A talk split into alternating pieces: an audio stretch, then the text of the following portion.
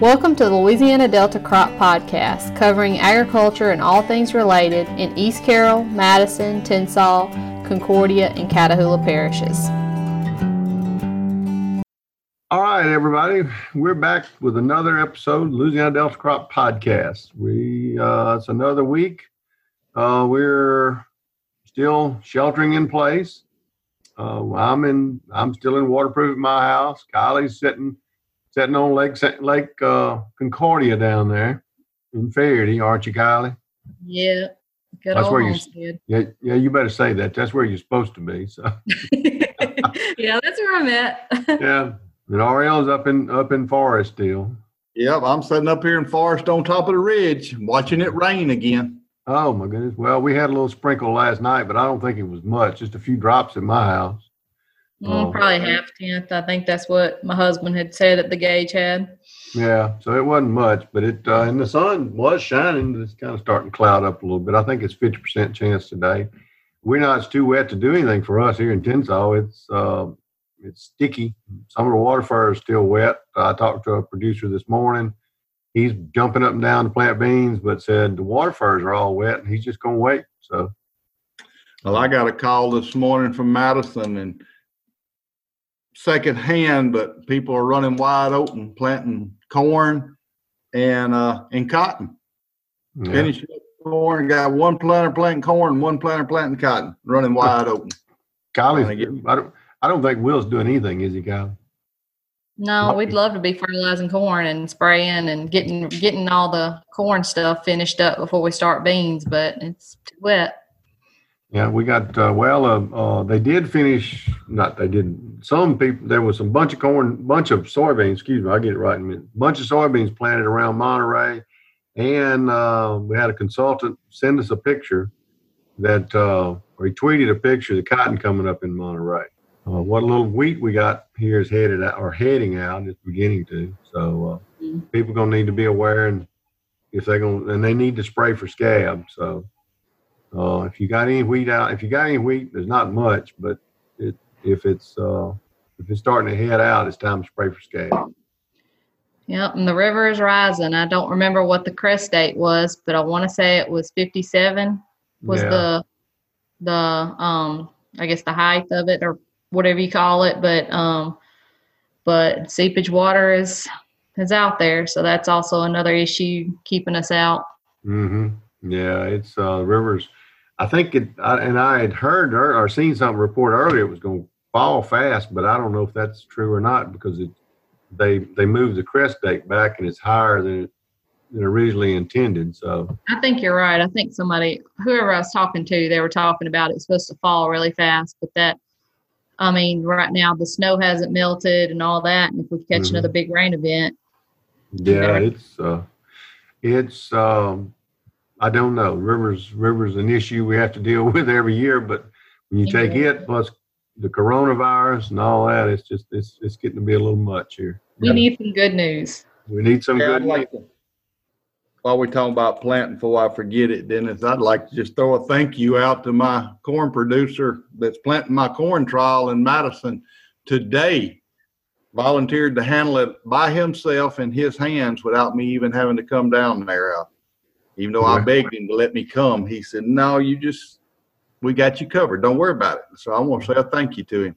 Well, that's good. That's uh, that's a good cooperator, and uh, and he understands what we're doing, and understand, and he understands the, I guess, the significance of sheltering in place. Yeah, he said, and I don't mean this wrong. He said, but my wife's told me to stay away from as many folks as I can. So you just stay where you at. We got you covered. Smart lady. Yep. Yeah, it's what we got to do. We got to pay attention. I see they talking about making everybody wear a mask if you go out in public, even some kind of cloth mask. Uh, I talked to my sister-in-law in Connecticut this morning, and uh, she's she's an hour outside New York City, and she had to go. She said if she goes out to the grocery store or whatever, she wears a, a thick scarf. You know, uh, she didn't have a mask, but she had a thick scarf to wear. What else? What we got this week, Kylie? This this is. I think this is. You got something different for us this week. Yeah, I do. Um, been getting a lot of gardening questions. A lot of people first time gardening, uh, planting vegetable gardens. I guess you know, with food shortage and not wanting to go out to the grocery store, we're getting a lot of questions on just growing and growing a garden. Um, so I have a con- coming up next. We have a conversation with Dr. Kiki Fontenot, the vegetable specialist, and um, Dr. Heather Kirk Ballard. She's going to talk about some plant suggestions for um, if you. I guess a lot of people are having to do a lot of honeydews right now if you're stuck at home. So if you're having to work in your landscape, he's she's going to talk about what um, are some good plants to shop for in the nurseries. And um, I guess we'll get into that conversation next. Okay. Hey, Callie, just before you go into that, it was ironic. I had I had to go by the hardware little hardware store the other day to get a pipe fitting because of a broke water line. One of those mm. necessities that came along. And yep. the guy in there said he was amazing at the folks that were planting a garden this year, young folks that had never planted one before. Yeah, I was on the phone with someone yesterday and they said all the vegetables were sold out in all the nurseries around here. So, I mean, there's a there's a high demand for it and, you know, I, I hope we can get our hands on some myself. I haven't I usually don't plant this early because, well, say it lightly, somebody's going to drift on my garden and kill it. So, so I try to stay after Ooh. after a lot of the burn downs have been put out. I'm not saying my husband, no, I'm just saying it's out there. But uh, but yeah, so I try to stay after after uh sometime the end of April before I start trying to do anything. But I'll be honest, that's I can't get in mine. It keeps raining and staying wet, but I'm yeah. other than just boredom, I'm not really worried because what you said. Yep. Roundup yep. drift, it's just there. It's going to happen. And tomatoes yeah. are so sensitive. The beans and stuff, I wouldn't be worried about. Mm-hmm. Yeah. Well, Kiki, uh, she's going to answer some questions on um, just pollination, you know, cross pollinating, if you can plant your um, zucchinis and squashes in the same bed and stuff like that. So she, she gives a good, she goes into good detail on some how to's in gardening. We'll get to it then. Kylie Miller here, and today I'm joined over the phone with Heather Kirk Ballard and Kiki Fontenot. Um, Kiki, you've been on our podcast before. Uh, so welcome back. But Heather, this is your first time being on our podcast, so we welcome you here, and we're glad to have you um, talk to our listeners this morning. Um, today, I want to talk about gardening, kind of, you know, dealing with the coronavirus. We have a lot of first-time gardeners, um, and there's not a and there's a lot of restrictions on what we're kind of able to do as far as going to nurseries and Lowe's and places like that. Um, do y'all have any advice for people getting started gardening. Um, we'll start with you, Kiki, when we talk about vegetables. Um, what are some of the ideas or things that you know we can do as far as getting out in the yard working while we're home? Well, sure, Kylie. I mean, this is Kiki. I think this is um, you know, unfortunately, a bad time for human health, but a good time for the garden, right? And if we can't socially interact with one another, we might as well get out in the yards and get a little exercise and vitamin D from the sun and keep ourselves healthy that way. but, um, you know, I think the biggest thing when you're gardening and you're new and you're beginning to vegetables is really just concentrate on those crops that are a little bit easier to start with, right? Mm-hmm. So, when you think about vegetables, stuff like a tomato and a bell pepper, they're going to be a little bit more susceptible to diseases. You're going to have to stake them. There's some pruning involved with tomatoes. So I would say that's a little more challenging if you've never done it before. Mm-hmm. It's not saying a new gardener can't, but you know, things like cucumbers, they're pretty easy, right? Mm-hmm. Um, melons are pretty easy. Uh, uh, cantaloupe, watermelon, things like that might be a little bit easier just to get started. And I'm saying that because you can buy the seeds you know, from the store, get some out of your refrigerator where, wherever you've been keeping them, and direct seed them into the ground. Mm-hmm. Whereas tomatoes and peppers, you probably at this point want to go ahead and buy a transplant because starting the seed is a little bit late unless you're going to start seed for heat sets, and that's going into the fall garden. So I would say, um, you know, start with some cucumber seeds. And right now you can plant them into the garden. Just plant the seed about not no more than half an inch deep. Keep it watered until it comes up. And um, as soon as it comes up, Kylie, you're going to see the first. Um, what people think of as the first two leaves. They're the cotyledon leaves. They're those two opposite leaves, mm-hmm. right? But it's not until that third leaf comes up. That's what we actually call our first true leaf. That's when you start fertilizing it. So other than that, I think people have a really easy time growing growing cucumbers right now. Now, if you go to the nursery and you buy a tomato plant or a bell pepper plant or an eggplant or cucumber plants or any of these plants, that's a real easy way to start too, rather than trying to start your own seed and grow your own transplants out. So I think you could do you could do well with most things. Yeah. Um. So what are you know sticking with the vegetables right now? Um. What are some of your favorite varieties? Because I know we get a lot of questions all the time. Um. You know, Kylie, what's your favorite tomato variety? And I used to plant uh-huh. a mm-hmm. lot of Cristas and Amelias. I like uh-huh. anything with some you know resistance to disease or anything like that. Um. What are some of your favorite tomato varieties? I know that that's going to be the number one question I get this spring. Sure, sure. So I think okay. So I have three in mind that um, I really like. Um, the first one, if you're looking for like a standard size tomato that's just a slicer, right? Like a good sandwich tomato, mm-hmm. then Bella Rosa. I love Bella Rosa because it's good size, it's a good producer, it's resistant to tomato spotted wilt virus, and it's heat set. So let's say you're listening to this podcast a month after we put it out, right? Today is what, April 1st. April 1st. So say say you're listening to this podcast now or in May or even in late June or late July, Bella Rosa is still going to be a good tomato for you because you can grow it in the spring and you can grow it as a fall tomato because it has some heat tolerance. So it's a perfect tomato, you know, I think.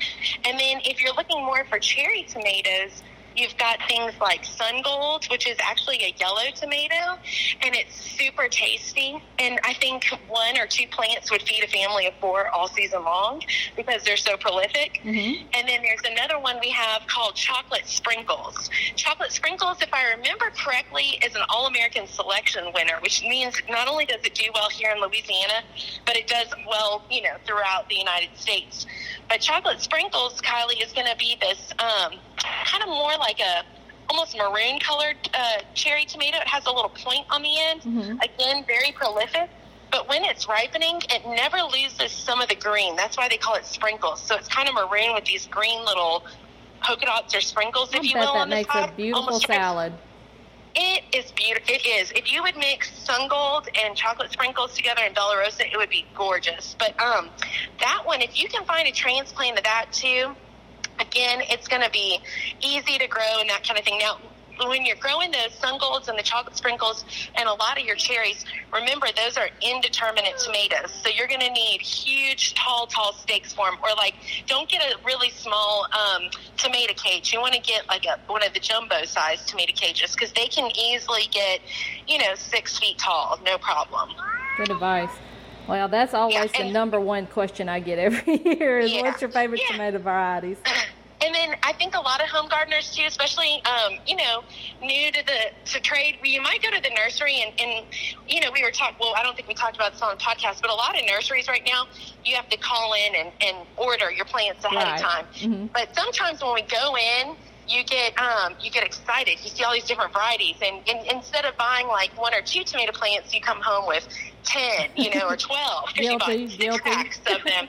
yes, and so make sure for the new gardeners, for the old gardeners, for gardeners in between, that your um, tomato plants are 18 inches apart. Okay, because if they're not, you're just going to be struggling all season long. They're going to compete for sunlight, water, space and you're going to set up the ideal habitat for insects and disease to just flourish. So make sure they're 18 inches apart.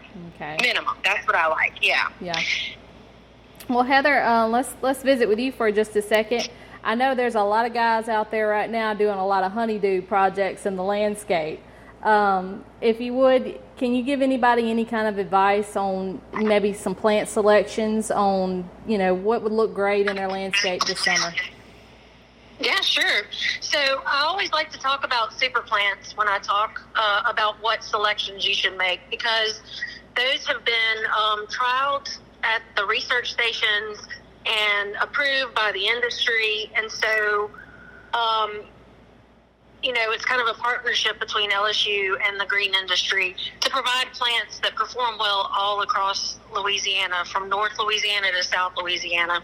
And so, whenever you go to the nurseries, um, ask for super plants. And this year, our spring and summer selections um, that'll do great right now are the Flamethrower Coleus series. Just gorgeous coleus that'll add uh, color to your landscape. It's um, they come in all sorts of um, you know fiery colors. That's why they're called flamethrowers. Mm-hmm. So they're burgundies. Uh, they have some lime or chartreuse colors, uh, reds, and there's a lot of different foliage. Um, variations, so it just adds some texture to your landscape. So I like to re- recommend those. And then also um, this year we have a Penta series. Um, name is escaping me because last year we had a Penta series as well. Was it the butterfly um, series? One of those? Not the butterfly. Oh my goodness, it just escaped me. Hold on. well, it's on the website. Yeah. Um, so if you go to the LSU Ag Center website and you go to our um, super plants page, there should be an updated list. Not all of them have been updated, but I think that they have listed those, and you can definitely find them in our. Um, uh, Dr. Jeb Fields will always release have a news release, and he's already done that for this year for those two spring and summer um, releases.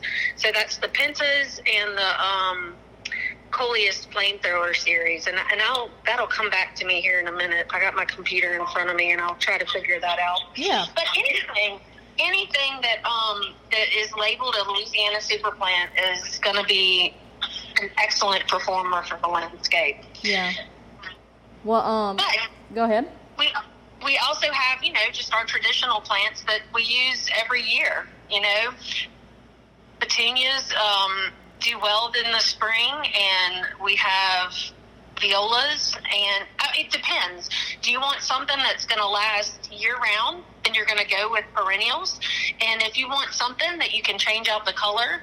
Um, and, and, change up the garden, we like to use annuals because annuals, you know, bring color immediate gratification, which we love in this world these days. Mm-hmm. Um, get you some annuals, and anything that they have in the nurseries right now will typically be um, what you can use for this season. Right. Um, I usually try to recommend a like a lot of like I guess the term would be hardscape. You know, things like that's gonna look good all year round, even if it's you know, not flowering, you still have something green. And one of my favorite ones right now that I'm loving is that drift rose. Um, and they come in a lot of different colors. And I mean, I've actually had snow in my yard and drift roses at the same time blooming. Um, Absolutely. Those yeah. those things are beautiful right now. I've never been too much of a fan of the knockouts, but the drift roses, they they just look beautiful. They're low maintenance, and um, yeah, they look great. Yep. But, hey, Kylie, Heather, I'm standing in my yard right now while we're uh, doing this podcast. And speaking of roses, I'm looking, I have a Peggy Martin, and I know um, Heather's neighbors have some Peggy Martins as well. And if you're a new or novice beginning gardener, that's another rose you can't kill right there because it just I mean, it is tough. It's famous for withstanding the Hurricane Katrina, you know, uh, storm when all the oak trees and everything else around it died, but that, that rose was still standing. And uh, the only problem with that one is you have to have a big, sturdy trellis or a fence to put it on because it's so big and so robust, it'll take down any little dinky fence he may have. I wish I had somewhere to put one of those. The pictures online have been just beautiful right now. I'm jealous of mm-hmm. everyone. and they're they're very easy to propagate. Man, you can just take a cutting of that, put it in water for a little while, induce root formation, and then you can just plant that puppy. It is a hardy plant. Now, I remembered that the name of the penta. It's called Lucky Star. Okay. Think of Madonna you know, her old song from the 1980s, Lucky Star. Lucky Star Pentas. Okay.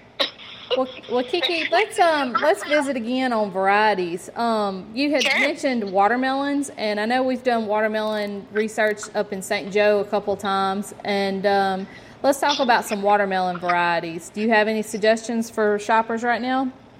I do, I do. You know, it's um some of the selections that we always try to look at, Kylie. We're ordering online from Burpees and Twilley and Totally Tomato and you know all those kind of places. So online shopping is still available, right? Mhm. You know, you guys can still order seeds and plants and get all this stuff in, uh, no problem. When you're going to your local nurseries, and it just depends. We have some nurseries in Louisiana that you know have tons of different varieties and they really keep a good stock in.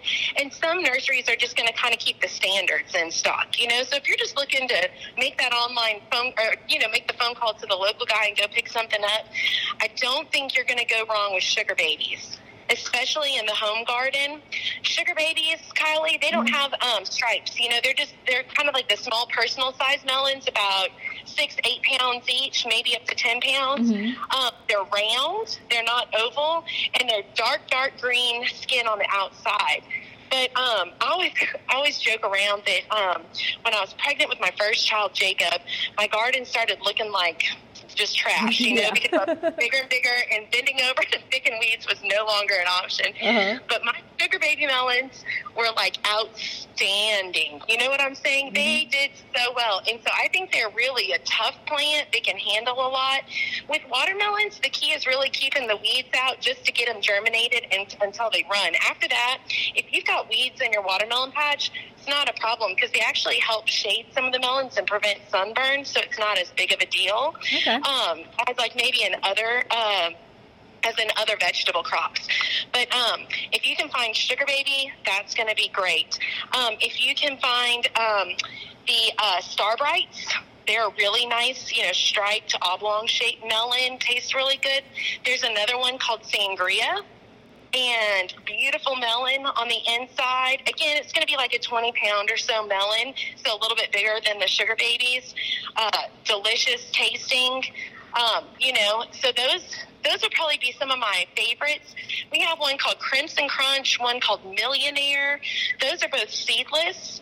So, Kylie, if anybody's thinking about planting seedless watermelons this spring Mhm. uh, in the home or you've never done it before, you've also got to mix in a watermelon with seeds, okay? Because the seedless watermelons, their pollen isn't very uh, strong, doesn't produce a lot of pollen on those plants. So we always have to put pollinator plants in with them. And usually people think, oh, I'll just plant my zinnias or my sunflowers. But no, no, no. That helps bring the, you know, attracts the pollinators. But you also need other watermelon crops out there, different varieties to, like, that are producing a lot more pollen that help get those melons, you know, fully pollinated so that you actually make fruit. So, you know, you can go out and you can buy specialized pollinizer watermelons, but that's not always necessary. If you just put in a traditional watermelon with them, mm-hmm. then that'll actually produce a lot of pollen too and help get those seedless watermelons pollinated, which sounds crazy. And, you know, I don't want people to think that their seedless watermelons are going to start having seeds in them. They won't, you know. But um, but you need another good source of good pollen out there if you choose some of the seedless varieties. Yeah, well, that brings up a really good question too, because we always get the question of you know cross pollinating. Can I plant my Mhm. squash and my zucchini or you know cucumbers or whatever all together? Are they gonna cross pollinate and get gonna get some funky stuff? You know, can you go into detail maybe a little bit or build on explaining why that you can do that? Yeah, yeah, that's not a problem. So, okay, yes, they are going to cross pollinate, right? Because the Mhm. bees are going to go from whatever random flower or plant you have in your garden to the next. And as a home gardener, you know, it's not like we have an acre of squash and then an acre of cucumbers. You know what I mean? Right. And an acre of something else. It's like three squash, one cucumber, two eggplants, and a tomato, whatever your home garden looks like, you know? So when when they're mixing, when the bees are going and transferring pollen from one flower to the to another, cross pollination occurs. But when you're looking at your squash or your cucumber, the fruit that forms on that plant is always going to look like the mother plant. So let's say you have um, a crookneck squash next to a straight neck squash. The crookneck plant is only going to make crookneck squash this year, and the straight neck plant is only going to make straight neck squash. All right, but the seeds inside those fruit, um, Kylie, that's what contains the genetics of both now the crookneck and the straight neck. Does that make sense? Yes, yes. So, so like the fruit is still going to look like the mother plant that season, but if you save those seeds from the crook and the straight neck squash out of your garden and you had them planted side by side, you may get a squiggle neck. I'm just joking. But you know what I mean? I don't know what you're going to get. Like the next year, when you save those seeds and plant those, they now have 50%, or they could, right? Mm-hmm. Potentially, depending on how much pollen or where the bees were moving the pollen from, they have the potential of having different genetics in them. Same with peppers. You know how people often say, "Oh, my peppers are hotter because I planted my bell peppers next to my Yep. jalapenos." Yep. I've heard that a thousand times. Yep. Exactly. Well, the seed has the genetics in the bell pepper. If you were to save that bell pepper next to the jalapenos, the seed out of that bell pepper, that bell pepper is still going to look like a bell pepper. The jalapeno is still going to look like a jalapeno. But if you save the seeds out of the bell pepper, next year your peppers might be a little hotter. Out of the jalapeno, next year those might be a little sweeter. Does that make sense? Yes. Because it's the seed where the genetics has changed. Now, a lot of people think the seed makes the pepper hot. You know when you're cutting and you're cooking your peppers and you try to scrape all the seeds out? Yes, they have a little pungency to them, but most of that is actually in that white inner flesh. You know what I'm talking about? Like when you cut a bell pepper open, you've got your green or your red or your orange, whatever color your bell pepper is. You know that little bit of white interior flesh? Yep. Mhm. That part right there has a lot of heat to it. So if you're worried about the heat, make sure you cut out the white part on the inside, okay? And try to remove it, you know, as many of the seeds as possible, because that's what or le- leave it in if you like it a little spicier, right? You know, that's where a lot of the heat is actually contained in peppers. So yes and no. Now, Kylie, Mhm. the crazy thing is, right? So when we're talking about cross pollination, we don't have to worry too much about tomatoes and bell peppers and, and eggplant and, and even cucumbers and squash and all that kind of stuff. If you're not saving your seeds, just plant, you know, go wild. Okay. But if you're planting, say, sweet corn or beans, right? Mhm. Then you need to worry about cross pollination because what are you eating? You're eating the seed, right? Right. So let's say in your garden you plant some Silver Queen's corn, which is white, right, or silver, however you want to call it, and then you plant some Incredible next to it, which I happen to love because that's a good yellow sweet corn. Okay, and you plant them on the same day. They're going to come up, they're going to start growing, they're going to start tasseling, the pollen's going to start dropping, and corn is wind pollinated. So when that pollen blows all over, right, and mm-hmm. you've got sweet, uh, sorry, Silver Queen next to Incredible, the corn kernels on those cobs are going to appear different. You might have, when it comes up, um, corn cobs that are not solid yellow or solid silver. They may come up bicolor. Does that make sense to you? Oh, yeah. Because that is the seed. You are, you know, the seed has the genetics in it, right? Mhm. And the kernel itself, right? Does that make sense? Kind of, you can see how that could happen there Oh yeah. That's so you yeah. differences in your corn. Same with your beans. You know, if, and some beans are self. They a lot of these plants. You don't have to worry too much about corn. Is one you have to worry because the wind pollinates it. But like when you're thinking about your tomatoes and your bell peppers, a lot of times they're just accepting their own pollen because it just takes a little shake and they pollinate themselves. You know, mm-hmm. if a bee's moving stuff around, then you may get a little bit of weirdness, but most of the time it's the same. You know, crosses or whatever. So, but long story short, your beans are kind of like your corn. The seed, the actual seed color, could be a little different if you mix a whole bunch of varieties together. Yeah, Does that make sense? Oh yeah, The that's. seed. I'm glad you touched on that because that's a question we get a lot of time, and at least every garden visit, you know, someone's going to bring that up. Or I've seen some people who save seed and, and, and don't know what they've got, you know, Yeah. um, and and grown some kind of funky stuff. But um, you know, that's. I'm glad you built on that. Um, last thing I'm going to ask you. Go ahead. Well, I was going to say, saving seed is great. It's it's fun and it's interesting, and you know, you never know if, if you're saving from hybrids, you never know what you're going to get the next year. If you had a bunch of different varieties, you never know what you're going to get the next year. Sometimes they'll make fruit, sometimes they won't. Sometimes the fruit's crazy. But I will I will say I don't have anything against people saving their own seed. I think it's a, a neat you know Yeah. a neat thing to do. But if, like, say you're growing, um, a lot of people save the seed from their lettuce or their peas, um, easier crops to kind of get the seed out of. If you're saving seed from any crop and you notice there's a lot of virus in that crop, so the top growth is coming out distorted, it's kind of crinkly or weird or spaced really close together, it just doesn't look right. You don't want to save seed from those plants because virus can can carry over in seed.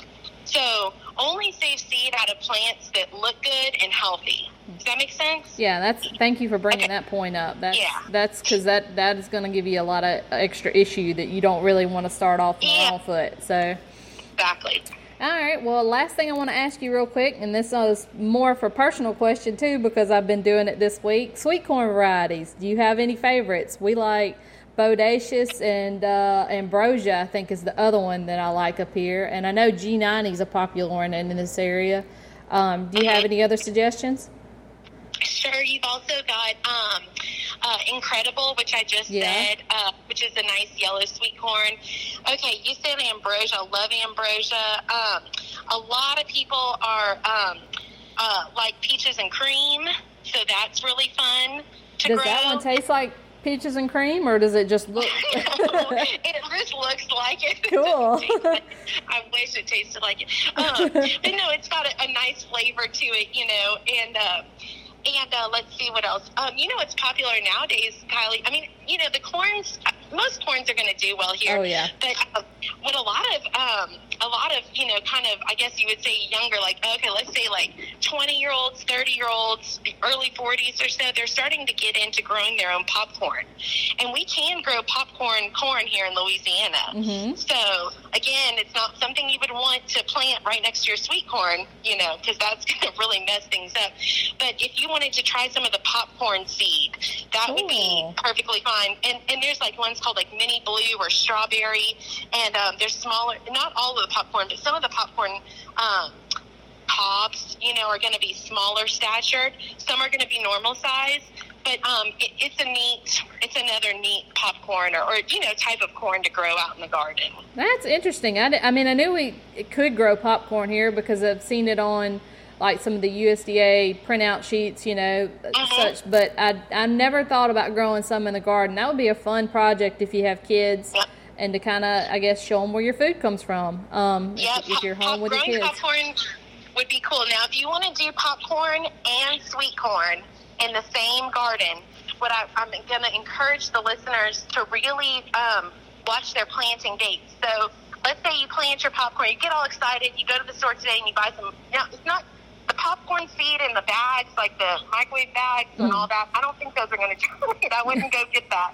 but like, you know, say you go to the store, the hardware store, and you get you some popcorn seed, okay? Go ahead and plant that or plant your sweet corn, but then I want you to wait three weeks, all right, and then plant your sweet corn or your popcorn. You see what I'm saying? Right, Wait three weeks in between. Yeah, give it because what we're trying to do, yeah, we're trying to get them to tassel at different times. Mhm. So at least when they're shedding pollen, they're not shedding pollen onto receptive um, silks. You see what I mean? I just want to uh, space it out with time. That's what because you can't space it out. You don't have a quar Most people don't have a quarter acre, you know, space between their gardens, right? mhm. Well, Not- not some all people do. Yeah, some people. I Some mean, people do. Yeah. If you got a quarter, I think it's if you have a quarter acre, you can plant on the same day. You know, the wind is gonna, you know, it, I mean, the wind will go that far, but it, you'll have less chance of cross pollination. Okay. But you know, if you're a typical home gardener, just space with time. You know, that's gonna help you out. Okay. Well, um, guys, we've been on here for 25 minutes now. I think we're probably a good place to end. Um, I appreciate y'all coming on and, and helping everybody out with their gardening questions and landscape questions because I know, you know, what else can you do if you if you're stuck at home? So um, I appreciate y'all joining us today, and um, hopefully I can get y'all back on sometime else this summer. All right, sounds good. Thanks for having us. Thank y'all. Stay safe. Bye. Hey, that's pretty good information. Very good. Very timely. I uh, I've got plants in the greenhouse. We was kind of waiting for this last night or two. It was kind of cool, and gonna probably plant them this weekend. Uh, You know, it is amazing. Uh, like we said about the young folks coming back, planting gardens, kind of folks in a little bit of survival mode. And what's that old country song that we all, I kind of forgot who sang it about a country boy can survive? One boy can survive. That's Yep. right. Where we're at. Looks That's like it. Dennis is back with us now. Dennis, oh, was that me froze or you froze? That's you. it was That's you. me. Oh well. I- oh well. I can't ever tell. I, all right. Well. Um, Let's talk about the virtual field day. okay. Tell us about the virtual field day, RL. What's coming up? Well, we got uh, the Wheat Note Field Day scheduled for April 23rd. I'm, I think I'm right on that date. That I'm, is. Yep. mhm. uh, April 23rd. Uh, due to the coronavirus, we're not going to be able to actually have the field day as a traditional field day. Let's put it that way. But we will. We're going to do a virtual field day. Uh, we were hoping to be able to have the field day and still uh, just you know do it live, do a live broadcast of it. But now with the ten people maximum in a group, we've decided to film each individual presenter and we will be putting that up on our YouTube channel on the 23rd. So we will, like I've seen another state, see what you missed by not being here that day. You know, is is a is a good way to look at it. We're we're still doing our job. We're still having field days. We're still doing research. We're still you know assisting people, and we're just having to look at new ways to do it. Uh, and with technology, it's really gotten fairly simple. So Dennis is filming the producers. Uh, you're contacting some of them, Kylie, and lining some of that up, uh, uh, working on some scripts. I'm editing and putting them out uh, for proofing by the team, and we're going to have it ready to go with an entomology, diseases, uh, variety trials. Everything you would have seen that day at the field day will be on our YouTube channel on the 23rd. So be paying attention, be looking, and we'll be sending out some more reminders of it. So yes, and there are all from the conference planner, huh? That's it, and that's Louisiana Delta Crop video. That's our YouTube channel on Louisiana Delta Crop YouTube. That's our YouTube channel. We got some more on there. And if you watch the whole series last summer, you can watch Golly go from a little pregnant to a whole lot of pregnant we kind of went through that last yeah, year. we need to get her back on there. We need to film her again when she's, you know, afterwards. Yeah, you know, the after effect. The after. Yeah. Yeah. Hey, well, she may, wait, may want to wait a little bit longer till she has a chance to. I don't know. Change, change in a positive direction. Let's put it that way. Fornication ain't helping in that department. I need to be out. right. I told Dennis yesterday this this is not doing anything good for my weight loss. It's yeah. not. no, it's uh you, I need to be getting out and doing something, but I can't. yeah. Well, it's just too easy to walk by and grab a yep. something off to eat. Yep, mm-hmm. it is. It's it's too convenient. Well, I mean, it is. It's too easy. But we'll we'll eventually we'll be back out. We hope, and uh, we hope we'll be in the field making some videos and some doing some stuff in the field. The idea is we will have it on a playlist where you can watch the first. You can pick and choose if you want to watch, or you can just watch them one right after the other. We still need though, like I say, people to send us send us pictures, what's going on, emails, text, anything, just let us know so we can keep keep everybody involved and informed as to what's happening. Yeah, send us an email if you have any questions, text message, whatever, call. Um, we're working, stay in touch, and uh, we're here to help you if we can. Hi, listeners. This is Cameron Price from the Northeast region for LSU Ag please go check out our social media on Instagram and Facebook to see content from the Northeast region. On Instagram, we have a story each week, and we also have a new upcoming blog. For informational posts about agriculture, health, and much, much more, follow us on Instagram and Facebook at LSU Ag Center Northeast Region. Be safe, wash your hands, use hand sanitizer.